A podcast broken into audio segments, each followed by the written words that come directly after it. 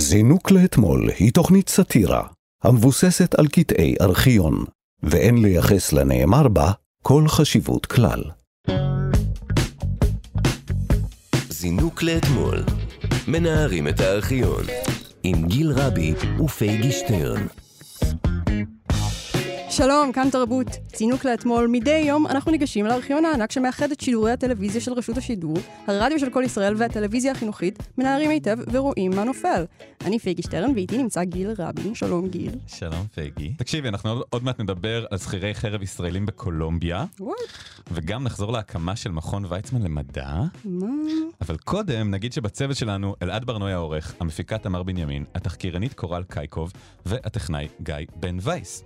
אפשר להאזין לנו מתי והיכן שאתם רוצים בהסכת שלנו זינוק לאתמול, שזמין באפליקציה ובאתר כאן ובכל יישומני ההסכתים, וגם באתר כאן ארכיון, שם תוכלו גם לראות חלק מקטעי הוידאו שאנחנו משמיעים. אם אתם רוצים להגיב או לבקש קטעים שנשדר כאן, אפשר לכתוב לנו דרך הפייסבוק זינוק לאתמול. אז בואי נתחיל. כן, בבקשה. זינוק לאתמול, מנערים את הארכיון. מה הסיפור עם אנשים בשם יאיר והתנהגויות לא, אני אפילו לא יודעת איך להגדיר את זה. התנהגויות שחלקים גדולים מהציבור נרתע מהן, אם, אם להשתמש בשפה דיפלומטית. תראי, שתי שאלות חזרה.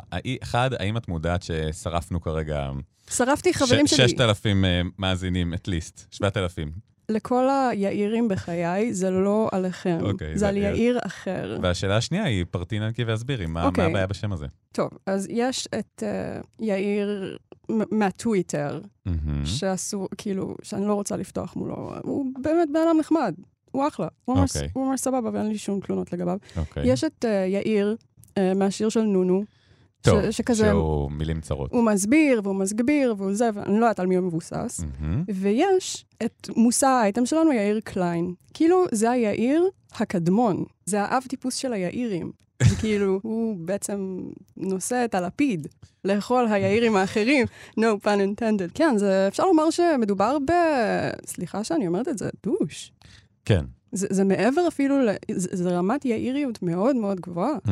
טוב, אז התקשורת הישראלית מאוד אוהבת דמויות מהסוג הזה, אה, והיום אנחנו חוזרים לשנת 1989, לטיפוס שהעסיק מאוד את התקשורת באותם ימים, ולמעשה גם שנים אחר כך, ושמו יאיר קליין. כן, סגן אלוף יאיר קליין, הוא היה איש צבא, מפקד סיירת חרוב. אחרי שהוא סיים את השירות הצבאי שלו, הוא הקים חברה בשם ספירהד, אה, חוד החנית, כבר שם אה, שאתה אומר לעצמך, אוקיי, פה כ- חשדתי. כנראה, כנראה משהו, משהו מפחיד הולך לקרות כאן. אה, ובאמצעות החברה הזו, הוא עשה כל מיני דברים מאוד יאיריים, כמו לסחור בנשק, לאמן שכירי חרב בקולומביה, ברוסיה, בסיירה ליאון, באמריקה, בלבנון, ומדובר ברשימה חלקית בלבד, רק שתבין, ידו בכל ויד כל בו. נכון מאוד. אז uh, בשנת 1989 קליין הואשם על ידי המשטרה הקולומביאנית בכך שהוא אימן חברים בקבוצות מיליטנטיות קיצוניות, ושהיה מעורב בהכשרת שכירי חרב של קרטלי סמים, כמו למשל זה של פבלו אסקובר. זה סיפור שהתגלגל והסתעף לאורך שנים, הוא סוכר הרבה מאוד בתקשורת הישראלית, אבל מה שמעניין לראות זה שנדמה שהמגישים והכתבים בעצמם, הם לא לגמרי מבינים מה בדיוק קרה שם. תקשיב. שבע ושבע דקות, גילויים חדשים ומרתקים בפרשת חוד החנית וקולומביה. בוקר טוב, כאן שלום קיטל עם העורך איתן אלמוג. אנשי חוד החנית, אה, כך נודע לכתבנו רוני דניאל, אנשי חוד החנית היו תקופה מסוימת בני ערובה בידי אה, אנשים שאימנו אותם, והם חולצו במבצע מסובך, וזה הרקע לכל העניין הזה. רוני דניאל מדווח. ראשית כמה עובדות. על פי מקור ביטחוני מקורב, שהה יאיר קליין בקולומביה בחודשים אפריל-מאי השנה. גורם ביטחוני נפגש עם קליין בבוגוטה והזהיר אותו מפני פעילותו שאינה חוקית, על סמך דרישה של גורמים ביטחוניים בישראל. קליין לא שעה לאזהרות והמשיך בפעילותו, וכל זה היה לפני כשישה חודשים. הסכום 800 אלף דולרים לעסקת אימון וציוד הוא הנכון, בכל מקרה קרוב הרבה יותר למציאות מאשר 20 עד 40 אלף דולרים כטענת קליין. הקטע הזה ששמענו עכשיו הוא מתוך יומן הבוקר, מה-29 באוגוסט 89. אתה מבין מה הלך פה עכשיו? אני לא חושב שרוני דניאל מבין מה הלך פה. תן לי להסביר לך את השתלשלות האירועים כפי, ש, כפי שאני שומעת אותו מרוני דניאל. הבן אדם הגיע לג'ונגל של אה, אה, קולומביה כדי לאמן אה, כל מיני טיפוסים שאני לא רוצה ללכלך עליהם ברדיו, בכוונה לא למות. אה, אנשים טובים, שומרי חוק, והוא מאמן אותם להיות עוד יותר שומרי חוק, ומה שקורה זה שהם חוטפים אותו וכופים עליו, ויקומו המלפפונים ויכו את הרמבו. את יאיר קליין שלנו. קשוח, בא לי לומר אה, מה הוא ציפה. לא, להפך, אני חושבת לעצמי, כאילו, תחשוב, הבן אדם מסתכל, והוא אומר, וואו, אתם הכיתה הכי טובה שלי. אתם מדהימים. בנים גידלתי ורוממתי. זה כאילו, כאילו, אם עם אקדח מכוון לרקה שלו, הם מסתכלים עליו וכזה, כן, אנחנו הולכים לרצוח אותך וזה, ולרטש לך את כל האיברים, והוא כזה, יופי, כן, תמשיכו, אתם מדהימים, אתם, וואו, וואו, איזה, איזה יופי. אז ככה, ככה זה נשמע, כי מסתבר שהוא לא, לא הפסיק. כי בואו נשמע מיאיר קליין עצמו, כמה חודשים מאוחר יותר, איך הוא מסכם את התקופה היפה הזאת בקולומביה. ישראל זו לא קולומביה, כך מסכם סגן אלוף במילואים יאיר קליין חודשים אחדים לאחר שהתפוצצה הפרשה שבעטיה נחשד באימון חברי קרטל הסמים הקולומביאני. כשהייתי בקולומביה ועבדתי עם החבר'ה, עם החוואים, להגנה עצמית שלהם, להגנה נגד הגרילה, שאל אותי אחד מראשי הארגון, טוב, תשמע, אתם עובדים פה, איתנו בקולומביה, אבל מה קורה עם הגרילה אצלכם במדינה? מה קורה עם הפעילות החבלה? אמרתי לו שאצלנו זו מדינה קצת יותר מסודרת מקולומביה, ואצלנו מי שפותר את הבעיות זה הצבא והמשטרה. הצבא והמשטרה. חד משמעית. אלו שני הגופים שיאיר קליין, תולה בהם את... אה, את תקוותיו ואת הטראסט שלו. כן. תראי, אני, אותי הוא שווה בכריזמה, כן? אני מבחינתי, הוא מאמן חוואים. חוואים. להתמודד עם גרילה. מי אמר שלא? אהה, חוואים. אה, כן. ווינק ווינק חוואים, ברור. אבל מה שאני שואלת את עצמי, מהמם. זה מה קורה עם הגרילה במדינה באמת. הם גם דואגים, אומרים, רגע, מה, מה אתה עושה פה בכלל? אתה, אתה כזה מוכשר, אתה כזה מוצלח, למה אתה לא תורם למדינה שלך מהסקילס? כן, למה אתה לא מכשיר את, ה, את לוחמי הגרילה של... את חוואי... את חוות הגרילה שלכם. בדיוק. לגדל ביצי גרילה, להגיש אותם בברנצ'ה גרילה, ו... תן מהטוב שלך ל- לעמך או לארצך. ממנה נולדת. אבל לא, אבל לא, משהו ביאיר שלנו מעדיף את הנוף הקולומביאני. ועוד כל מיני נופים, איפה שמשלמים טוב. בדיוק. אותי זה גם, אה, הרי זה גם מאוד מרשים שהוא כאילו פושע והוא הופך לסוג של כוכב, כן? יאיר היה כריזמטי. כן, ללא ספק זה לא דבר שקרה בשנים האחרונות, לא משהו שנתקלתי בו, לא יודעת, פושעים ש... נופלת טינדר. זה- זה- זאתי אה, האסירה שהייתה אסירה באינסטגרם, וואי, איך קוראים לה? פרסילה קשטן. פרסיליה קשתי. שזה בכלל שם מדהים, שזה גם, כאילו, זה שם של...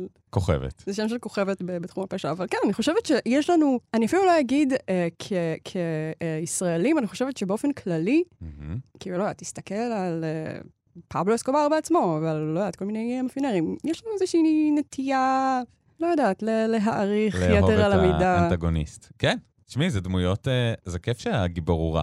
כן, אנחנו בהרבה מקומות מכירים את זה, גם מסדרות וסרטים שכאילו, תכלס גיבורים שהם כאילו רעים, או שהכוונה שלהם, מה זה רעים? סליחה, כן, אבל אולי הם... אה, כן, אל כן, תגיד, זה- כן, כן, מילה. טובים, טובים, כן, טובים. לא. גיבורים שהם אה, עשו דבר או שניים, והאמינות שלהם, ההגינות שלהם מוטלת בספק. אז אה, כיף לנו לאהוב אותם, כיף לנו לשנוא אותם. זה דמויות, אני בטוח שיאיר קליין בזמנו, אני אמנם לא הייתי בחיים, ובטח ובטח שאת לא היית בחיים, פגי, אבל זה דמויות שאנחנו... הן מעניינות, הן הרבה יותר סקסיות מעוד איזה שליח אה, שעושה מצוות בעולם ושומר על אה, בני ערובה. טוב, למרות האישומים החמורים, אה, יאיר קליין אכן זוכה לפופולריות רבה. כבר עתה רשומות ביומנה של חברת חוד החנית שתי הזמנות של קבוצות מחו"ל. הפעם לא מדובר באימונים לצורך הגנה או התקפה, בשני המקרים מדובר בקבוצות של לוחמים ותיקים מאירופה, המעוניינות לעבור אצלו קורס שנקרא קורס רמבו, לשם ההנאה בלבד. הסיבה, הוא אומר, פשוטה, החבר'ה האלה מחפשים מקצוענות. אני היום מכשיר אנשים לירי כאשר אני מעביר אותם לחברה או לרכבת ישראל, ואני מתחייב לזה שאדם יכול להרים מהטווחים שבו הם עובדים נשק ולפגוע בראש. אז מה ששמענו עכשיו היה מיומן הבוקר ב-21 בדצמבר 1989, כתב נתי זילברמן. אוקיי, ה- הדבר הכי רמבוי שנמצא בחדר הזה הוא אתה, כי אתה היית בצופים. אני שואלת אותך, האם אתה היית שורד קורס רמבו? מה שזה לא אומר. אני מניחה שזה משהו שעושים בצופים. שנייה, התשובה היא חד משמעית, כן פייגי, אני הייתי שורד קורס רמבו, כמו ששרדתי אה, קפיצה מעל קיר, הליכת זיקית, קפיצה מעל טבעת אש, כל אלו. What the fuck is הליכת זיקית? אז קודם כל אני בשוק שאת לא יודעת, אבל אני בכל זאת אפרט שמדובר בחבל אה, מאוד עבה שפרוס בין שני עצים, ואתה צריך כמו להתעלות עליו וללכת כזיקית. אה, מצד אחד לשני, וככה אתה מקבל את הדרגות של כיתה ו'. על כל פנים, אה, קורס רמבו זה לא משהו שמפחיד אותי. מה שכן מפחיד אותי, שאני לא יודע אם שמעת, אבל בסוף, משהו, מה היעד של אה, יאיר קליין שהוא רוצה שהם ידעו לעשות? לדפוק נשק בראש. את שמעת את זה? והם כנראה יעשו את זה לא. כלומר, הוא כבר לקח, הוא כבר התקדם בחיים, הוא כבר לא מאמן את הפושטים, כבר אנשים באים אליו במיוחד מאירופה, הוא כבר בקורס הפרימיום, פרימיום, פרימיום, והוא אומר, הם באים אליי והם צריכים לדעת לדפוק למישהו נשק בראש. והנה, ואז הבן אדם, לא, הוא מרים גבה, שאנשים כאילו משתמשים ב, ב, ב, בנשק שלו נגדו. מאה אחוז. אני עומד מאחוריו ואני אגיד למה. תעביר את זה הלאה, ראית סרט? לא. זה בול. אז אתה פשוט לוקח משהו מהסקילס, ממה שיש לך לתת לעולם, ומעביר את זה במקרה הזה ספציפית לקבוצות של מיליטנטים באירופה, שאת יודעת, שכירי חרב אה, מיומנים שלא יודעים איך לתת למישהו נשק בראש. בסדר, אז מה? אם הם לא יודעים לתת נשק בראש, הם לא עד כדי כך מיומנים. אל תהרגו את השליח. זה מה שיש לי לומר, ובטח לא את יאיר קליין. תראה, עם כמה שאתה מנסה להסתייג מזה, וככה לעטוף את זה בכל מיני כזה צופים, זיקית, עניינים, פה ושם וזה, המאזינים אולי לא יודעים את זה, אבל אני מסתכלת לגיל כרגע בעיניים, ואני רואה שם לבבות קטנים, אמוג'יז של לב. גדולים, פייגי. גדולים, בסדר, לא, זה, לא צריכים לדעת הכל. אתה קצת מוקסם ממנו, ולא רק אתה, גם הציבור, ויותר חמור מזה, אפילו הכתבים שמסקרים את העניין הזה ואמורים אולי איזשהו שבב של ביקורתיות, גם הם קצת מוקסמים ממנו לצערי, ובוא תשמע את המשך ההקלטה ותבין על מה אני מדברת. שמו של השחקן קלינט איסטווד הוזכר אתמול יותר מפעם אחת במתקן האימונים שבקיסריה. התמונה בשטח מפחידה משהו, קליין מהלך כמעט בקו המטרות בעוד חניכיו יורים לעברן באש חיה. בסוף הקורס הבטיח לנו, יהיה מוכן אפילו לחבק מטרה בשעה שחניכיו יורים לעברה. איזה קלינט איסטווד? קליין איסטווד, זה העניין. איזה גבר. זה גבר. מחבק מטרה בזמן שיורים עליה. קליין איסטווד. איך הם, וואי, איך רואים שהם מנסים כזה לדחוף את זה, לא יודעת, מי שעושה לו מיתוג. הבן אדם היה יכול כאילו להיות שלאגר רציני באח הגדול. הוא כאילו היה מצית שם את כל הריבים. אגב, אולי עוד לא מאוחר. הוא גר בקיסריה היום. אולי נכתוב לו רגע. טוב, תראי, לאורך השנים אה, קליין הספיק לקבל שנת מאסר בישראל וגם קנס כספי, ולשבת שנה וחצי בכלא בסיירה ליאון, אבל בשנת 2007 יצא צו מעצר בינלאומי של האינטרפול נגד קליין, באישום של קשירת קשר והדרכה לטרור. אלה אישומים חמורים מאוד, פייגי. את- אתה אומר לי, אתה מתפרץ לדלת פתוחה. ואם קליין, בן 61 היה מוסגר, הוא היה צפוי לשבת בכלא הקולומביאני בין 10 ל-12 שנה, אם הוא היה בכלל שורד את זה. אתה חושב שהיית שורד בכלא הקולומביאני? אני בטוח לא. אני חושב, אתה יודע מה? אני, באמת, הייתי מתה בכל כך הרבה סיטואציות יומיומיות מאוד מאוד זניחות, שלא הייתי מצליחה להתמודד איתן. בכלא הקולומביאני, יש לי תחושה שהייתי פורחת. וואלה. כן. בגלל שאף אחד, כאילו, אני חושבת שהם פשוט היו מרחמים עליי. הם היו מסתכלים עליי ואומרים כזה מין, "אני- את רוצה ללכת מכות? לא. על מה את יושבת כאן? לא, לא מילאתי את הטפסים של ה... של המס. אולי, אולי הייתי במטבח. אני חושבת שאם אם הייתי, אם הייתי מגיעה איכשהו לכלא, זה כנראה היה כזה להשתלט על המטבח, להתחבב על אנשים בעזרת פחמימות, ו- ואז אולי להרעיל מישהו רק כדי כזה ליצור תחושת פחד. טוב, בואי נשמע מה היה לפרקליט שלו, של יאיר קליין, מרדכי ציבין, לומר. קליין הוא סטריאוטיפ של קצין ישראלי שהשתחרר, הוא יכול להיות שהוא משחק בחסמבה, אבל קליין הוא לא פושע, ובמצב של הפטריוטיות היום במדינה, אז אנשים כמו קליין צריך לגרד אותם מהקיר ולשמור עליהם. שיעור בסאבטקסט. המבט שלך אומר הכל. זה בעיקר נשמע כאילו קו ההגנה שלו הוא, אני לא מבין, למה אתם יוצאים על הבן אדם הזה? אתם חייבים לו נשיקות. קצת אין, אין קו הגנה, בקיצור.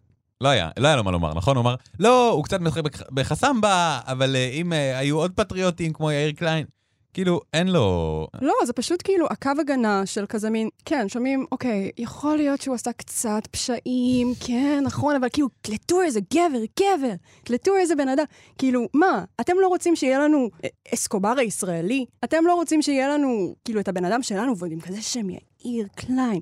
כזה יפה, בלורית. אנחנו צריכים אנשים כאלה. אנחנו רוצים אותו בצד שלנו, אתם רוצים לשים אותו בכלא? השתגעתם? בדיוק, בדיוק. כאילו, הקצין המוכשר והקרבי, אה, מגיע לו נקודות זכות על זה שהוא כזה, ותשחררו, כאילו, תעגלו פינות שנייה, כי אנחנו צריכים אחד כזה איתנו. וגם בוא, בינינו, בינינו, בינינו. הבן אדם הזה עושה באופן לא חוקי את מה שאנשים אחרים עושים באופן כן חוקי. אתה יודע, מדינת ישראל, אה, זה לא, אנחנו לא צריכים... אה, כן, הוא אמר בעצמו, יאיר קליין, שלנו אין גרילה ויש לנו צבא ומשטרה. השאלה היא, מה המטרות, והאם האמצעים מקדשים את המטרה?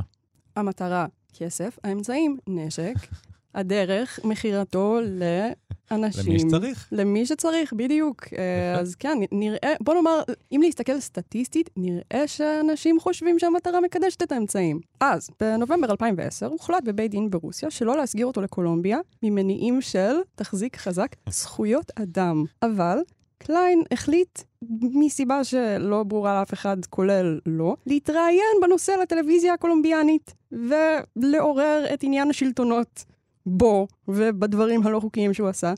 ויותר מזה, אחר כך הוא התראיין אצל מני פאר, וניסה להסביר מה, כאילו, מה, מה גרם לו. ומני פאר לא בדיוק אהב את מה שהיה לו לומר. אתה אשם. אתה אשם בגלל הפה הגדול שלך. אתה הוצאת את הדוב ממאורתו. במחשבה שנייה, אם לא היית מתראיין כמו שאתה מתראיין לי לאיזו כתבת טלוויזיה מקולומביה, הקולומביאנים היו שוכחים ממך. אתה צודק.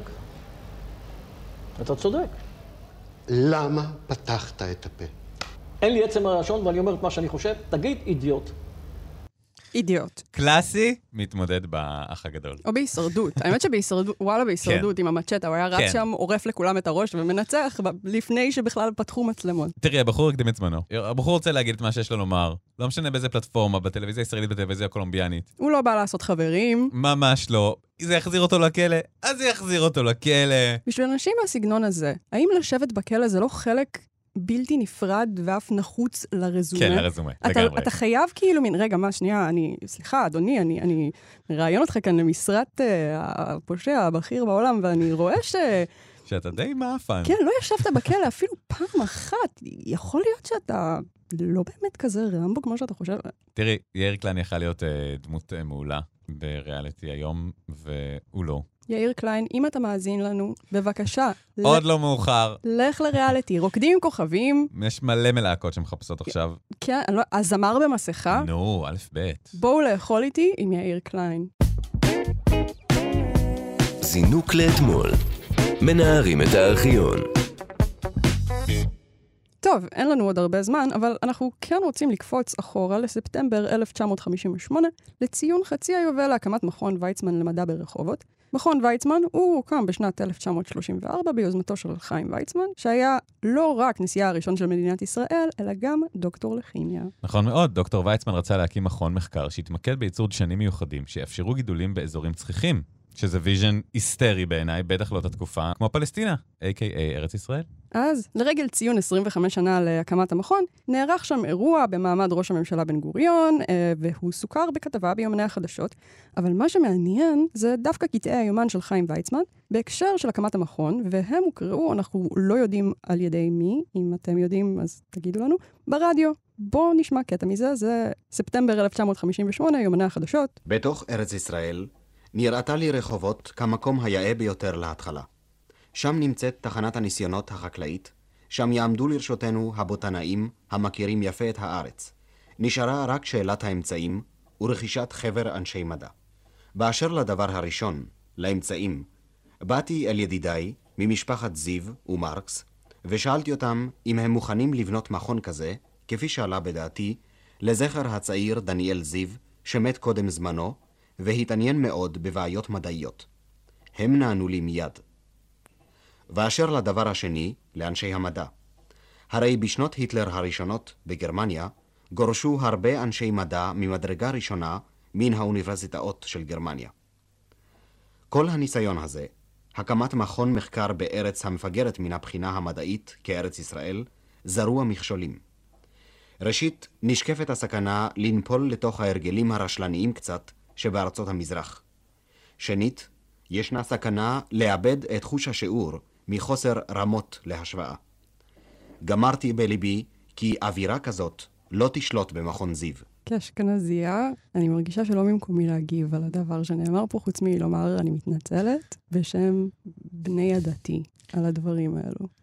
אני לא יודעת, אני שואלת אותך בתור אדם עם uh, שורשים ברחובות ובעיראק. כן. ובעיראק, מה דעתך על מה שנאמר כאן, על, ה, על מוסר העבודה המזרחי? אני אישית, כ- כמאה אחוז מ- מיונז מהונגריה, נפגעתי, ואני לא יודעת, האם זה ניחוס תרבותי להיפגע מהדברים האלו? אולי. את רוצה את דעתי אני? מתנצלת שנפגעתי, אני לא יודעת, אני כבר, אין לי מושג, אני שורפת את עצמי. עכשיו מקנצלים אותי בטוויטר. תראי, דעתי האמיתית היא שאני, אם הייתי במקומו, אדם אשכנזי בשנות ה-30, מאמין שהייתי חושב בדיוק אותו דבר על, ה... על מישהו לא אני, אוקיי? אנחנו תמיד, מישהו לא אנחנו, או אנחנו או מפחדים ממנו, או ביקורתיים כלפיו, או אה, מזלזלים בו, לא יודע. אה, ככה הוא ראה את הדברים בזמנו. אני כמובן לא מצדיק את זה, ושלא יצטטו אותי המאזינים. אבל יחד עם זאת, אני לא אכנס עכשיו לפינת ה... הו, האשכנזים המתנשאים ואיך הם הרסו את המדינה שלנו. לא. כולם תפסו את זה ככה. אני לא יודע איך המזרחים תפסו את האשכנזים באותה תקופה, אבל... הבן אדם דיבר על היטלר. מה אמר? הוא אמר, כאילו, הנה, היטלר גירש את כל המדענים. למה הוא גירש את כל המדענים היהודים? כי יש להם מוסר עבודה מזרחי? לא, כי, כי הם יהודים, וזה לא בסדר מבחינתנו, כי אנחנו לא מבינים, ב, כאילו, אני לא, אני רואה אותם, וזה בא לי ברע. ועכשיו, הבן אדם הזה אומר, כן, אנחנו לא ניתן שהמקום הזה יהפוך לפרנקיאדה, ו... כאילו, אחי, קצת, כאילו... כן. ת, תשמור על קוהרנטיות. לפני רגע זה בא לך נכון. ברע, עכשיו זה בא לך זהו, בטוב. אני כן בוא, אגיד שה- בוא ניסגר. נכון? זה שהדבר הזה מקבל במה בצורה כזאת... אה, זאת אומרת, זה שלא היה שום אה, סינון או צנזורה לדבר כזה, זה כן משהו שהיום אני תופס אותו כהזוי. הזוי. זה שזה היו דעותיו, את זה אני לא תופס כהזוי. כן, טוב. אוקיי. כולם חשבו ככה, ואנשים שעוד... כן. האנשים שעוד חיים מהתקופה ההיא, עדיין חושבים ככה, ולא מבינים למה הנכדים שלהם מסתכלים עליהם ואומרים כזה, סבתא, די, די. תפסיקי להיות גזענית ליד כולם, זה מביך. טוב, אז בואי נשמע עוד קצת מהכתבה של יורם רונן על דמותו של ויצמן. מספר הדוקטור סימון שהיה יד ימינו של הפרופסור ויצמן בעבודתו המדעית. עליי לציין שבדייקנות גמורה דוקטור ויצמן היה מופיע כל בוקר בשעה 9:00 ומה שהוא אהב באופן מיוחד היה ניקיון ודייקנות. מה הפעולות שהוא עשה במכון עצמו? בשנים אלה היה לו פנאי לעבוד בעצמו. אז הוא היה במעמדה שלו שקוע בעבודה. הוא בעצמו צבע אה, תכשירים אה, בקטריולוגיים, עשה זיקוקים והתמסר לעבודת מחקר. קיצר, הוא לא היה שם. לא. הוא לא בא. הוא בא למעבדה לשעתיים ביום. השיג את הכסף, קחו, איחלתי לחייל בהצלחה. והוא שואל אותו, רגע, מה הוא עשה שם? הוא, אה, הוא... הוא- אה, צבע הוא תחליבים. הגיע- הוא הגיע כל בוקר בדייקנות. אה, אגב, מבטא היסטרי, מהמם, שומעים את. השפם, שומעים את השפם של האיש. הזה דרך המבטא. זה כאילו, זה קריקטורה. וואו, מבטא מדהים. בהחלט. אה, לא לא הכינו אותו לשאלה הזאת. בואי נגיד, הוא לא קיבל את השאלות מראש. לא. הוא היה צריך להמציא מה הוא עשה שם. כי חיים ויצמן היה לו דברים יותר חשובים לראש, נראה לי, כן? כן, הוא היה נשיא. מן הסתם, היו דברים חשובים יותר לעשות מזיקוקים במעבדה שלך, גם כזה, מה ניסית לחקור, אחי? אה, רגע, בוא נשים את זה פה, והוא, פוף, אוקיי, זה עשה בום, אני מניח שאפשר לסמן על זה, וי, אוקיי, זה... כן, זה ללא ספק מדעי, שזה עושה בום. זה, מה, כאילו, הוא קיבל ערכת המדען הצעיר, כזה, ופשוט ישב עם זה בחדר שלו וכזה שיחק. טוב, אז דבר מעניין ולא מובן מאליו, הוא שהכתב יורם רונן דיבר גם עם הגנן של מכון ויצמן, יחיאל פלטי. בואי נשמע אותו. כשבאתי הנה ב-33, כל השטח היה כמו מדבר גדול, ובכלל הגננות עוד לא הייתה מפותחת בארץ, וגם פרופסור ויצמן לא האמין שאנחנו יכולים להפוך את המדבר הזה, שלא יכולנו אפילו כמה דקות לעמוד בלי לסגור את העיניים, כי הרוח ככה אה, אה, אבק, כן? אה, בגלל האבק, בגלל הרוחות שהיו כאן, לא יכולנו אפילו ברגע לעמוד בלי משקפי שמש, בלי מגן. ופרופסור ויצמן לא האמין שאנחנו נוכל לעשות, להפוך את השטח הזה שיהיה דומה לשטח תרבותי ונאה כמו שהוא כיום. זה, זה מדהים שאפילו הגנן הוא הדמות הזאת. זה כל, כל האנשים פה הם הדבר הזה. האם באמת לרחובות יש פוטנציאל להיות הדבר הזה, שהם מדברים עליו עם האבק שנכנס לך לעיניים, וזהו שהם סתם כאילו מגזימים מהאשכנזיות שלהם? אם יש לה פוטנציאל להיות משהו טוב או לא טוב? לא, להיות הדבר הלא טוב, להיות המדבר הזה שהם מתארים, כאילו הם מתארים את זה בתור איזה. מערב פרוע. סורי, פייגי, ככה היה. הם באו, לא היה כלום ושום דבר. ברחובות? מבינה? אפילו לא היה רחובות. וואו! כאילו, וואו, לא היה כלום. ואז הוא בא, והוא הופך את זה לוואו. הייתה פה עבודה מדהימה, וכן, ורחובות הפכה למה שהיא, הרבה בזכותו ובזכות המכון. ומוריד את הכובע, מה אני אעשה? מוריד.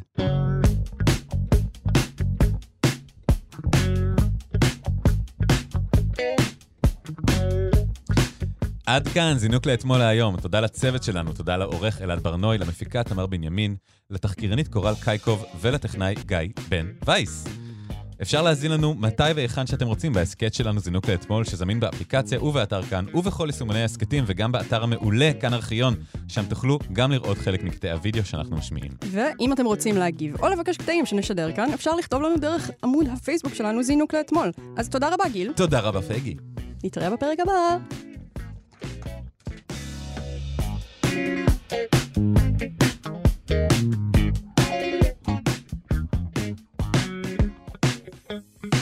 זינוק לאתמול.